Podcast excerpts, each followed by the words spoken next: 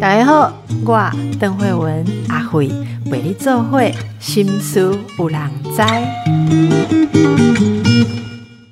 大家好哈，今天阿慧，今天阿慧实在是就期待哦。其实我们节目有访各式各样的主题啦，但是说实在的，私心来讲哦，主持人最喜欢访的哈，就是解字辈。好，解字辈的这个成功女性，为什么喜欢解字辈的成功女性？我觉得这就是一场学习。今天有机会，我访问到的是我们呃共享联盟的院警长。好，这是我们的庄淑芬，人称女王阿芬。哈，哎，这个女王你好，你好，邓医师你好，是淑芬姐啦。哈，来，这大家比较熟悉你哦，可能是呃从你在澳美好。这个你创办台湾奥美啊，就是啊，这个奥美真的是不得了，这是台湾广告业哦人才辈出的那个年代的精华，也是奇迹。然后你也有这个呃国际上非常多的经验，你也是奥美全球董事会哦，然后有啊很多这个念不完呐哈。这是奥美大中华区的 CEO，这次是这样子，我们这个庄淑芬淑芬姐哦，她出了一本书哦，这本书啊广告女。王在想啥？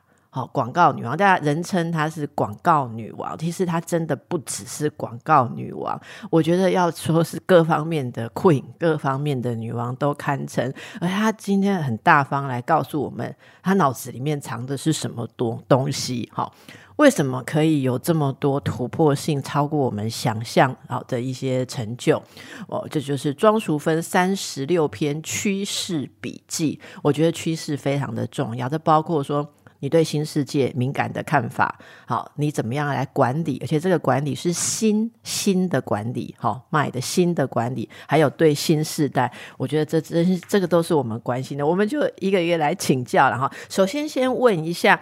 这个呃，淑芬姐是现在是创立了共享联盟，对不对？好，就我们刚刚介绍您的新职称哈，这个也大家还没有奥美那么熟悉嘛，可以跟我们介绍一下共享联盟，你想要做什么？其实共享联盟我创立这个公司算是蛮意外的啊，因为那时候就说现在的这些共享联盟的，它是一个等于跨世代的一个精英团队。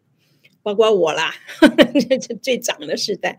那当时呢，这些这几个核心的等，我们叫 key player，就是他主要团团员，其实都在澳美，很年轻，他们大概都迁徙吧，三十也有 Z 时代。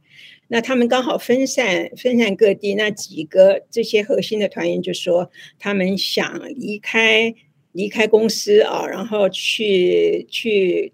找寻自己不同的路了。那我就当时其实我是在帮呃公司留人啊，澳美留人啊。那我就一个一个去谈。后来发现呢，他们有的是说我要开工作室，好，那台湾太多人开工作室了，对吧？邓邓邓医师应该比我清楚。然后呢，也有说啊，他要换一个小一点的公司，压力不要那么大。另外一个就说啊，他想换换跑道，看看还自己还可以做什么。那其实他们几个都是工作很多年啊，然后都是好朋友，就其实有一点那个革命情感的。那我就觉得说，哎，其实你们的专长还是在我们这个行销传播嘛，哈，数位广告这些东西。我说你们应该这什么年代了？你们在各打各的。我说你们应该团结，你们应该呃打群架，啊。那因为年轻人说实在，那个资金啊各方面不够。那我我觉得我长期一直在讲说我要帮助年轻人，帮助年轻人。我后来就觉得我应该行动，所以我就跟他们讲，这是我主动提出来。我说这样好了，呃，我知道你们资金不够，那我我来建立一个平台，其实就是公司的意思了。我说我成立一个公司，然后你们也是股东。但是啊，你们都成这个公司就等于是属于你们，我是为你们创造的。但是呢，呃，我不是为了赚钱，所以呢，我又找了一些比较好的朋友啊，亲朋好友，我现在有二十个股东了，大家听到都快晕倒了。就说那这表示说我有一点像把它当成像那个律师那个 partnership 那种 law firm 哈，就是说大家这些资深的，然后也很优秀的这些人，因为将来就他们在管理这个公司，我就说那你们都有股份，那你们现在没有资金，我就用劳务股啊。这个这个这个是在法律的 term 啦，就是说啊，用这个方式，然后来让你们加入这个公司，所以我们就这样成立了。我是为他们成立了，不然哈，单位工给的给他给对吧？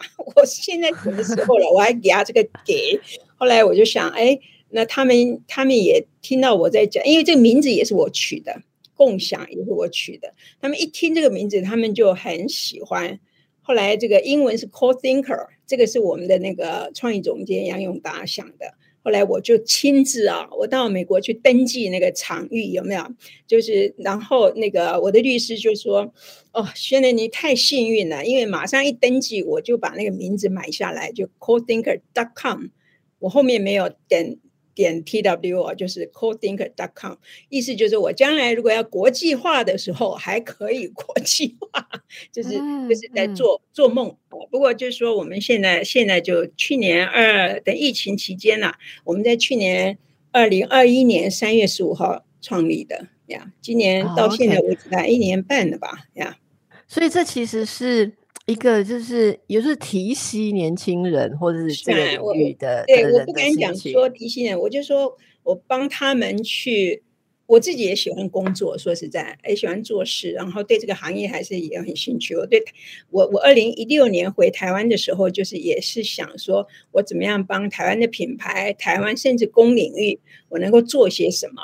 啊，那刚好这几个年轻人也是比较理想性格比较重一点的吧。他们因为长期都做商业品牌，所以他们也希望说，哎，我们可不可以是帮地方啊、地方行销啊，或者是有时候我们涉及一些去公领域，我们去帮政府做些什么？所以等于是我们现在。有两块这这样的东西了呀，是其实呃，以前的人都认为说广告是限于商业的东西，但事实上它绝对不是。其实广告是整个是思想的的传播跟思想的影响，其实它就是现在的一切。然后你能不能够创造一种文化？那现在来请教一下，呃。现在哈，我们现在是二零二二年嘛哈，呃，那么接下来您觉得在这个品牌，我们刚刚讲到品牌、品牌啦，或是呃数位的这个时代，呃，关于行销跟呃形象哈，有哪些原则是我们现在应该要抓住的核心呢？OK，其实我觉得，因为这几年那个大家都看到科技这种迭代啊，就是科技演变太厉害了，那你。光看今年就有什么 NFT 啦、元宇宙啊这些名词，就算你你你不知道内容，你听到你也要好像很尊敬哦，就说这些都是新的这些术语。那实实际上这个科技的演变很大，所以我觉得我们在新的这个就是未来或者说新的思维，大概至少其实我的书有写的比较详细，但是我啊今天我就讲说只有就是。基本的三个核心的能力，第一个就是说，我们要呃具有，就是说你要虚实整合的一个一个创造力，换句话说是一个想象力，因为我们现在尤其疫情之后，就是说。线上当然很好像很很流很很多人购物啊，干嘛都已经很熟悉数位的生活。但是这个疫情的时间太久了，快三年了吧？好，两年半，大家也会希望有实体，所以这个虚实整合这个力量其实是蛮重要的，对吧？所以怎么样？就说第一个，你怎么样去发挥想象力，把这个线上线下科技人文这些东西整合在一起。第一个，第二个就是说，其实现在是一个等于是体验经济啦，大家都在讲，你你你要让消费者有好的体验，但是呢，这个这个体验必须让消费者可以加入共创。换句话说，我我在讲共享一样的道理。比方说，我们最近那个高雄文博会不是非常有史以来还蛮热络的，哈，就在高雄举办的这个文博会，我们就帮文博会的一个宣传主题做了一个滤镜。邓邓医师应该比我更熟悉使用滤镜，因为你比我年轻。就是说，我们用这个滤镜呢，然后就创造了让大家来共创。我们找了十个 KOL，然后让他们在各个不同的领域，然后去讲他们对对文博会、对文化、对当地的这个这个这个一些一些可能有些风景、有些饮食，就文化上面的东西，然后让消费者能够透过滤镜去跟这些 KOL 去做共创的能力。所以后来这个这个这个 campaign，他们说是有史以来。共振，因为它它的主题叫群岛共振嘛，就有史以来最多人共振的滤镜哈，所以所以这个就是一个共创能力。所以刚才讲到这些，例如说这些呃群岛共振这些。这些名词都是你想出来的啊？不是不是，那个那个是我们伟大的策展人叫做林坤颖。因为我觉得你讲到的每个名词，还有你书里面讲的每个名词，我就觉得说哇，怎么想得出这样子的说法？这样子真的，你看大家在你言谈当中就体会到。是我在书里面是有讲到共振。只是说刚好很巧合，我想英雄所见略同吧，哈，虽然没有什么世代，他也想到共振，所以这个刚好凑巧。我当时呃碰到策展人，我就跟他讲说，哎，我的那个新书也有讲到共共振的重要性，然后我也提到共感嘛，哈。那我刚刚讲了两种力量，另外一个三个第三个力量，邓医师一定想得到，就永续。就说我们现在啊，就在讲那个你怎么样爱护环境、爱护地球，你怎么样平权，就是有很多让大家这个生存可以更永续的一些一些能力。那这个其实永续这件事情，我觉得不一定现在商业组织、政府，包括个人也是。比方说，我我自己在觉得说，我现在在做很。一些事情其实某些程度也希望这个行销传播能够具有永续的能力，让年轻人一直接棒下去。所以我觉得这三种就是第一个共创的能力，品牌跟消费者；第二个就是说你虚实整合的能力，把科技、人文各方面你怎么样汇集在一起，让让让品牌说话；第三个就是你怎么样实现永续，然后让大家共荣。你怎么样 promise，就是说你。能够去实现这个承诺，那我想这三大核心力量应该是品牌思维很重要。就像那个邓医师讲的说，其实我们现在讲品牌不一定指商业品牌，城市也是可以一个品牌，一个活动也是一个品牌。如果你要继续持续的话，它就是一个品牌呀。一种生活方式，其实它就它就是。好，例如说后疫情到底现在应该要怎么生活？这其实需要，我们也会看到很多的呃呃，例如影片呐，好，或者说。设计出来的一个方式会给我们一种 feel 嘛，一种感觉这样的。像我说之前，我们我们感觉虚拟好像是暂时的，可是其实如果比较新的思维，觉得它绝对不是一种暂时，它是叠加上去。那您可以有没有什么小例子，可以让大家更感受一下这个虚拟跟实体的整合，可以应用在什么实力上？OK，怎么整合？就是我们最近在，我们有有一个品牌在台湾的一个品牌，呃，它已经创立三十五年了吧，叫华康自行设计。你知道？有没有听过啊？知道，很很久了。然后他也其实他在跟很多国际品牌是有合作的，只是啊，像这些大大的你知道的这些地那个大的平台，它其实自行都置入在里面。那这就是我们以前从一开始用电脑在选字体的时候，都有华康出出体、华康黑、华康什么嘛，对不对？都是他们的。对，所以它有很多有名的品牌。然后呢，呃。刚好这个这个这个品牌的等于是负责人嘛，他他也是对台湾很有认同感的哈，所以我们在二零一八吧就做了一个帮助台东小那个成功小镇去 promote 地方行销，就是鼓，因为成因为成功小镇是一个小的地方，所以我们就用成功这个东西来带动大家对。这个城市、这个地方的注意力，然后也带动当地的旅游。那我们今年就做了一件事情，因为大家这几年那个疫情嘛，对不对？那其实大家的生活步骤都慢下来，那很多人就不知道怎么过活，对不对？因为我们常常都是快，速度太快了，现在慢下来，那也不懂得怎么放空啊。那我们刚好呢。知道说吉吉车站今年是一百年一百周年，嗯嗯啊，然后当时那个支线因为九二一啊各方面，所以它是重建重新盖啊，那今年会完成。那我们就跟跟华康呃自行设计这个客户讲说，那我们是不是继续延伸，我们去帮助吉吉？所以我团队我带着团队下去啊，去吉吉看，其实我们。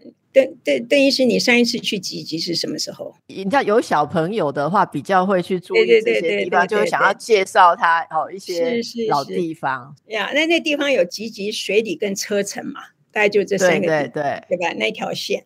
那我们下去看以后，就发现说，我们第一个发现吉吉是台湾人口第二少的小镇啊，第二少啊。然后呢，就说其实是。蛮空的，但是它有很多文化，有一点古迹，有一些历史的背景。后来我们就在想说，我们怎么样把这个东西跟现在人性，这就是他大家要放空，要要要想出游，但又没有办法出游，只能在做国旅这件事情，怎么样把这两个结合在一起？所以我们就发现说啊，我们就创造了一个叫做。极极极度放空学校，所以有三十六堂课。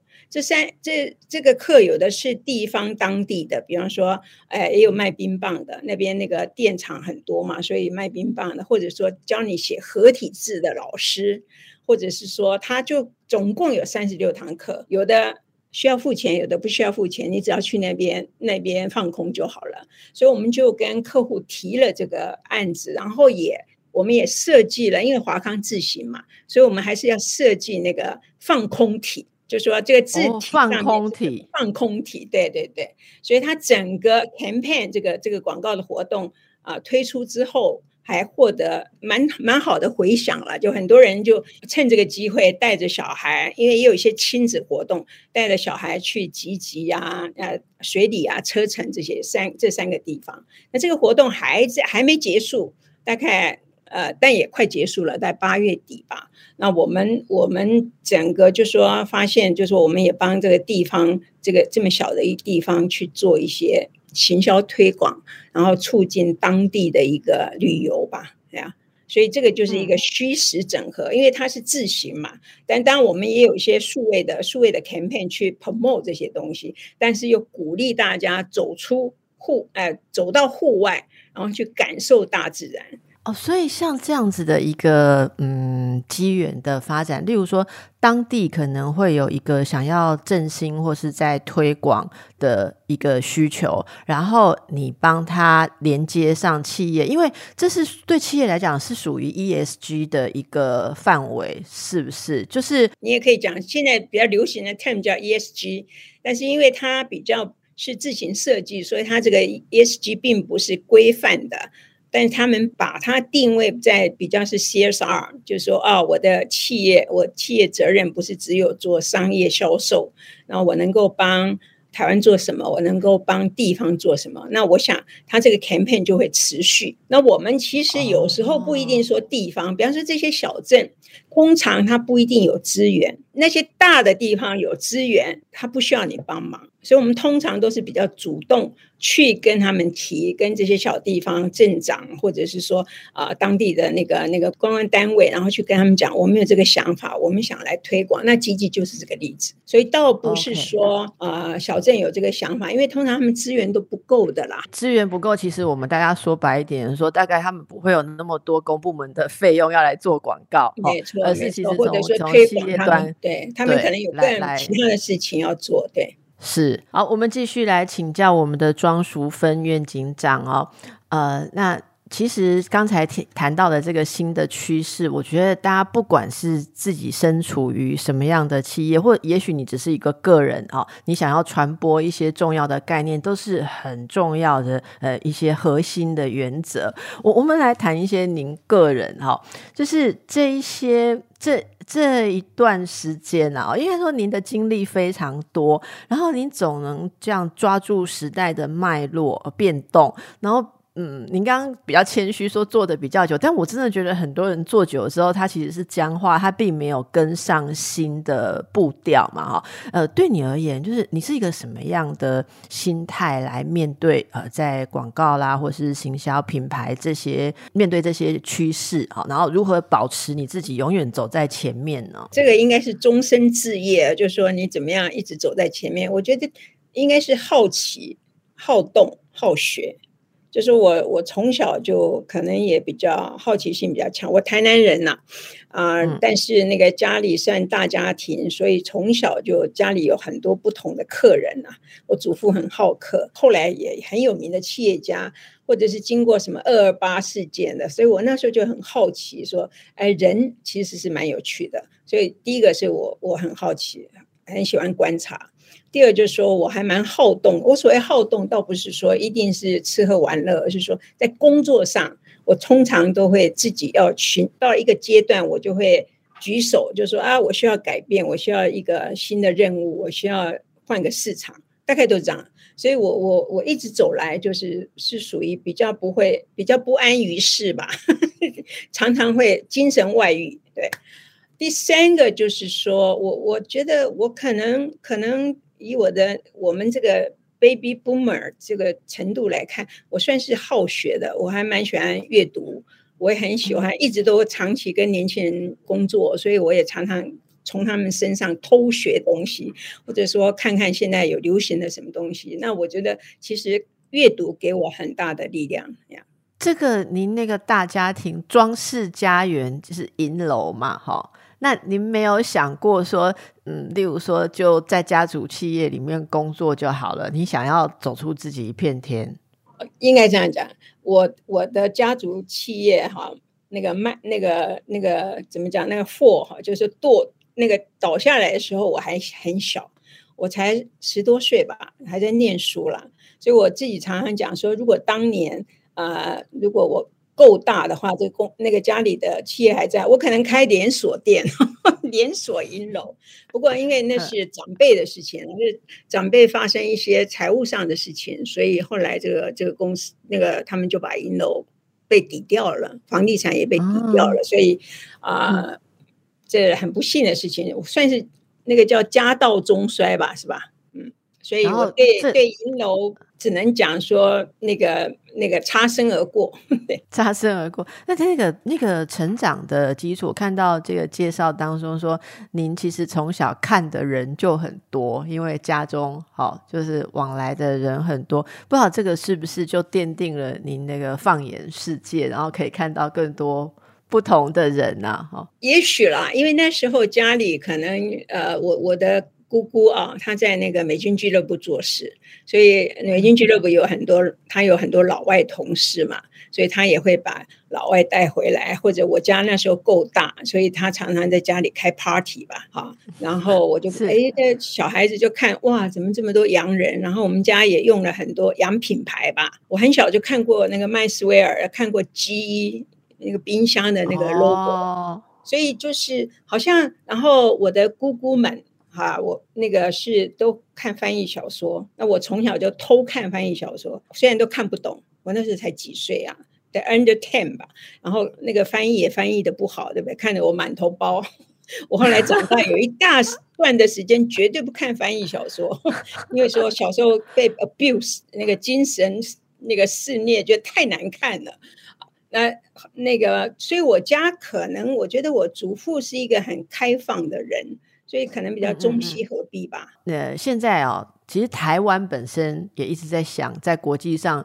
要是一个品牌，哦，就是这个品牌当然不是说销售，而是说台湾呃可以有什么样的形象吧，哈，或是潜力。那也很多本土的呃一些企业啊，或是什么，希望能够有台湾精神哦。可是我们常常在讨论，到底我们可以如何找到台湾的这种定位，哈？那你有没有什么样子的建议啊？其实我们也知道，说你也有擦身而过，本来应该当副市长了哈。那那如果您来带领，不晓得又会如何？而且如果说是以台湾来讲的话，到底台湾要抓住的这个东西现在是什么？当时那个我要去啊当这个，就说已经答应说要去当副市长的时候，我是有提到啊台啊想把台北市打造成一个怎么样的城市。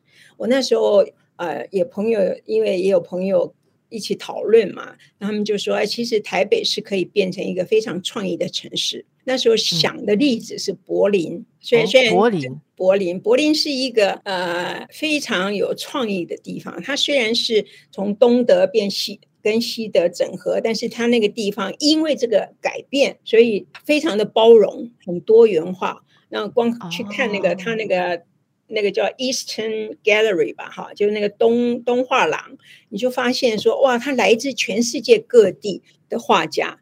艺术家，然后那个地方，因为柏林也不是很大，所以但是古迹也不少，所以我当时啊是是有建议说啊，那台北市应该让它变成一个。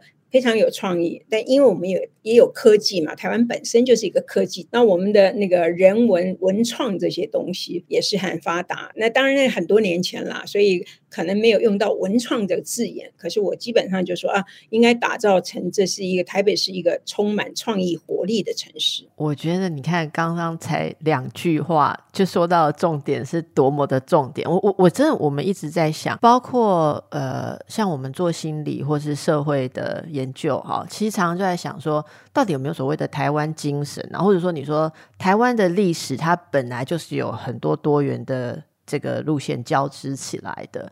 所以，我我常常你刚刚讲到文创哦，你知道我现在如果去一个地方，我最怕去那个地方的文创商店，我会觉得说，你没有让我感觉到这个东西。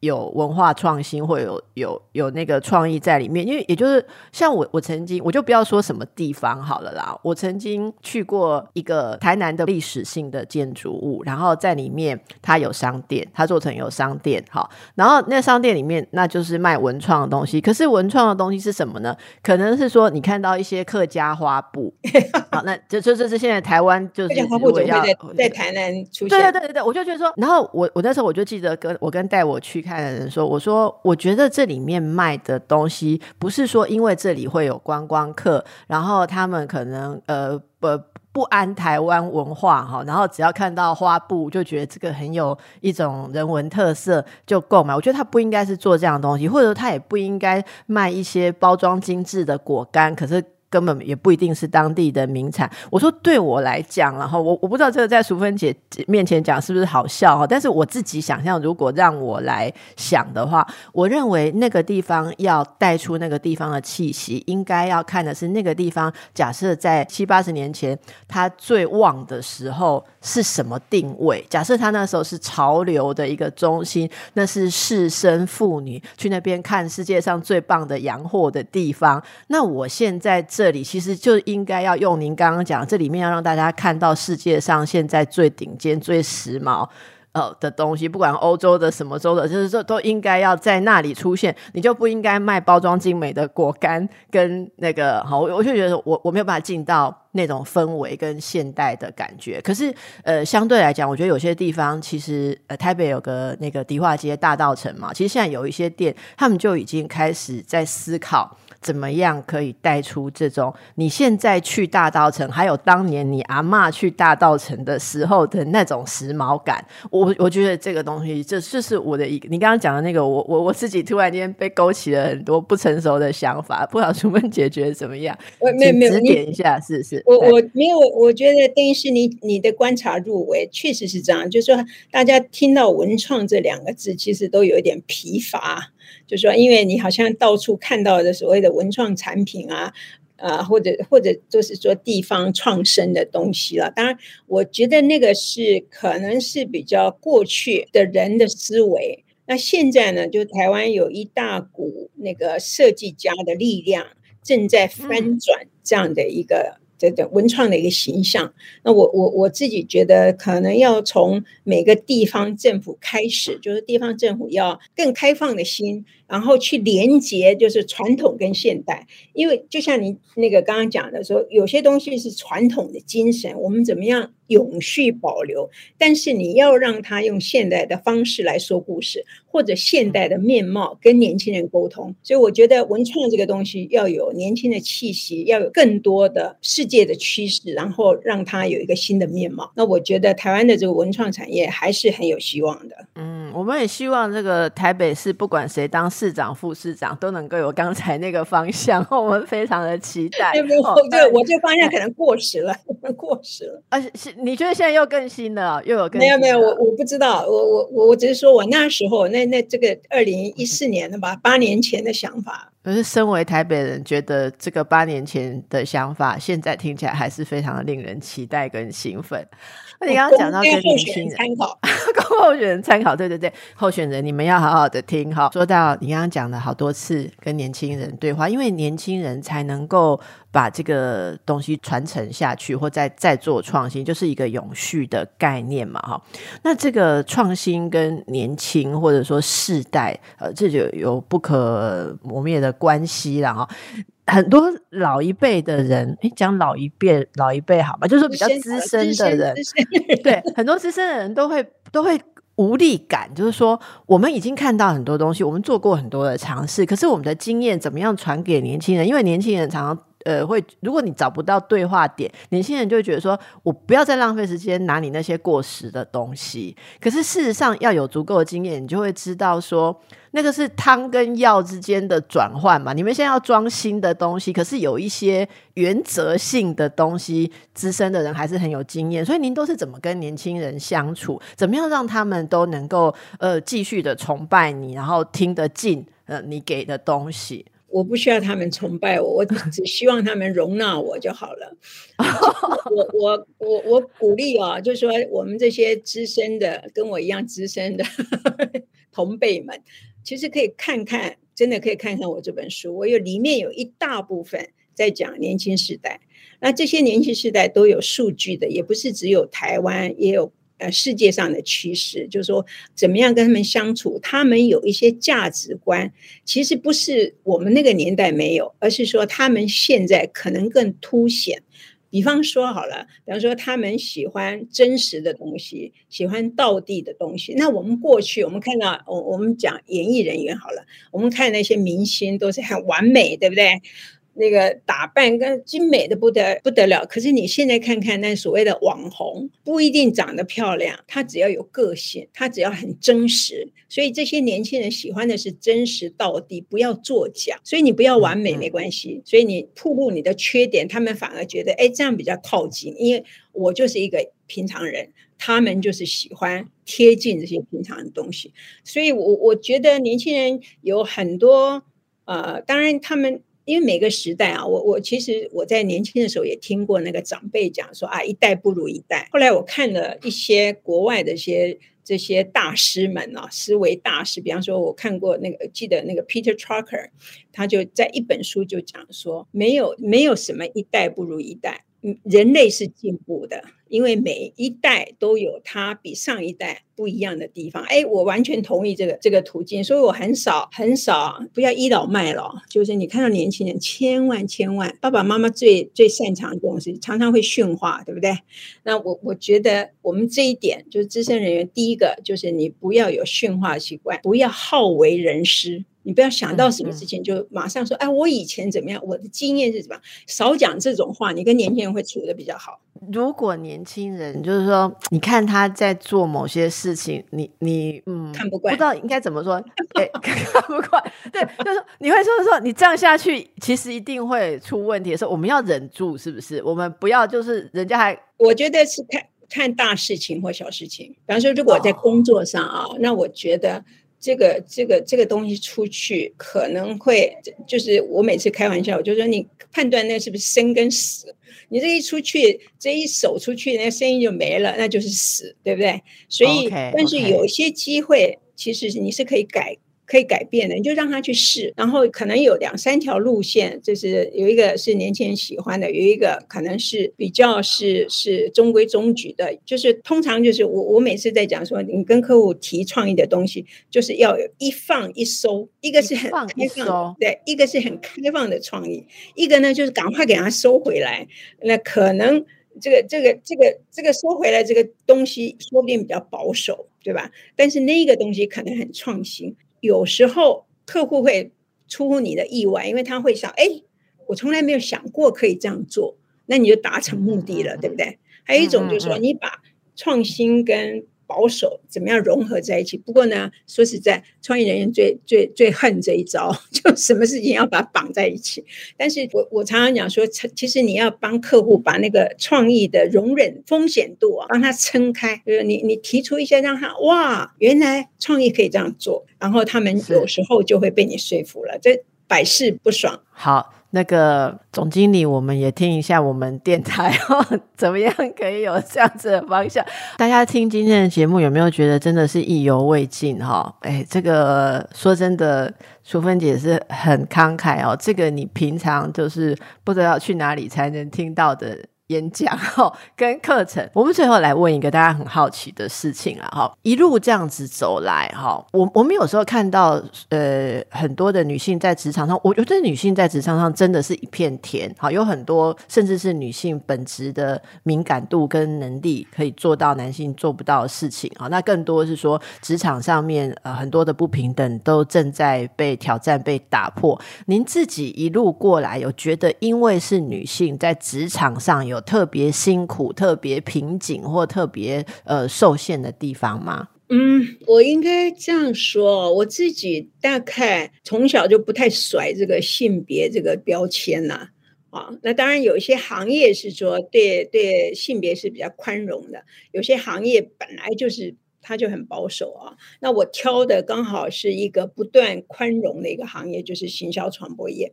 但是我刚刚开始当我们叫 A E 啊，就业务人员的时候，其实是阳盛阴衰哎，或者在 leadership 这边也都是啊，女生很少，男生很多。我还记得我有一次去日本开会吧，应该是资生堂，然后我们要比稿嘛，所以就有不同有不同的代理商去，我带着澳美中国的团队去。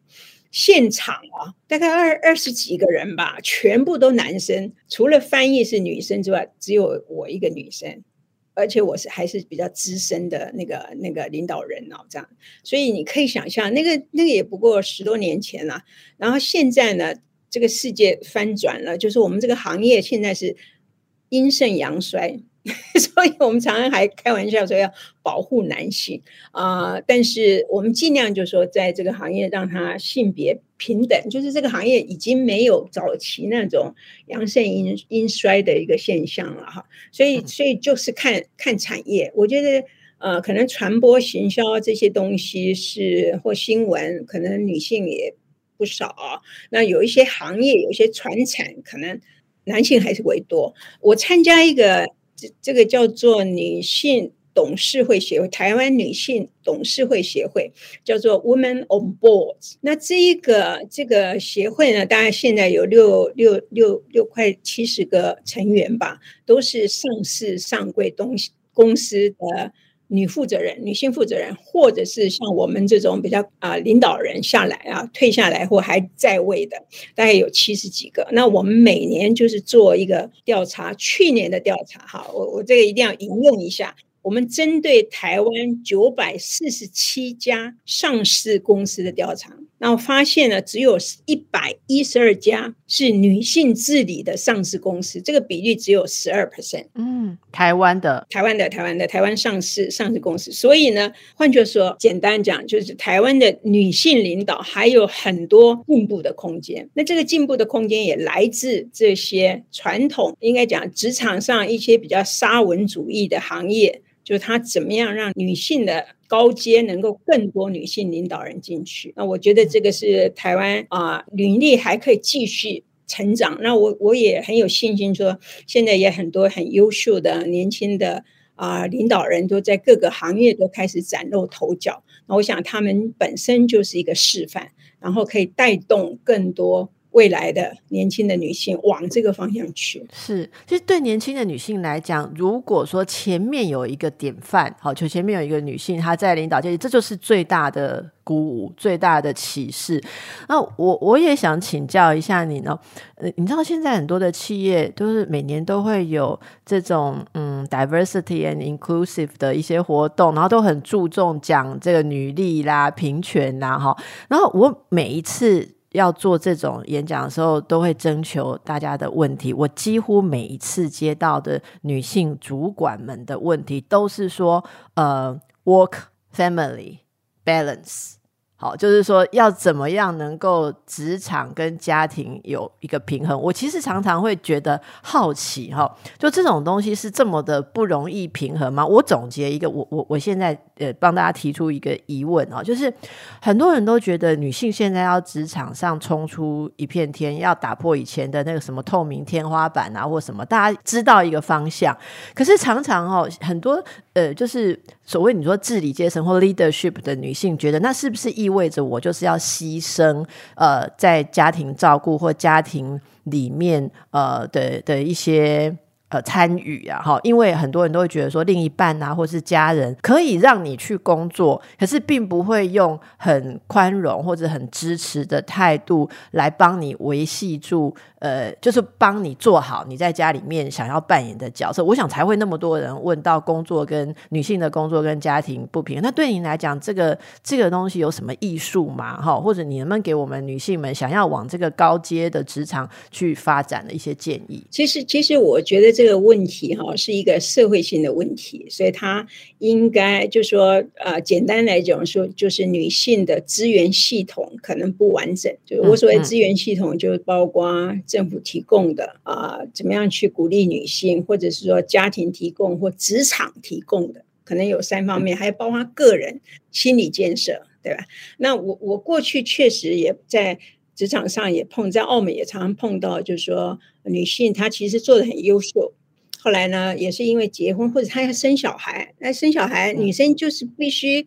Take a break，然后他的工作怎么办？或者那我觉得这时候就是公司的话，就是公司要去配合。那假设公司愿意提供一个一个不同的职位，让他在度过这一段时间，但是他还是有收入，他不需要辞职。那我以前也干过这种事情，原来做的很好的一个业务人员，后来我就说，那你来负责培训好了。你你在这一段时间，不管是几个月啊，这段时间你就做培训，等到你认为说你这个 baby 稍微。可以可以有人照顾了哈，这是一种。第二个就是说我我觉得现在的年轻女孩子要聪明一点，就你要 smart，请你跟你的婆婆啊，什么自己的爸爸妈妈，什么这些关系都弄好，然后他们其实是可以帮助你照顾小孩的，你不要小看那个什么。什么小孩子那个放学，然后那两个小时或三个小时没关系吧？他给你脸色，你就稍微忍一下，就是维持关系。然后因为就近，他还是你家里的部分，所以我觉得这个资源系统不要放弃。那有些人要宣布自己独立嘛，哈，独立彻底，那就没有家庭的 support，我觉得这也很可惜。那另外就是你个人，我觉得心理建设也蛮重要的，并不是说我我自己觉得工作跟家庭生活那个平衡。不是量的问题，是品质的问题。就是你怎么样动态平衡？你可能有一段时间，因为这个这个世界就是规定什么男生跟女什么男主，你你可以去，我们可以去打破这个观念。我知道也有男生哈，我的朋友里面，男生家里在家里当男家庭主夫很多年了，然后那个太太出去打拼，也有这样子的状况。所以，我我我觉得这个就是说，我们怎么样在你的这三个方面，包括还。包括你自己是很重要的核心，你不要被传统那个勒索，或者是说被绑架了。你应该想一些突破的方法来改善你的生活方式。好，非常感谢，希望大家今天听到的，我们都拿来好好的，让自己在生活上可以创出一番高度来。非常谢谢我们庄淑芬，淑芬姐，广告女王在想啥？谢谢大家，谢谢。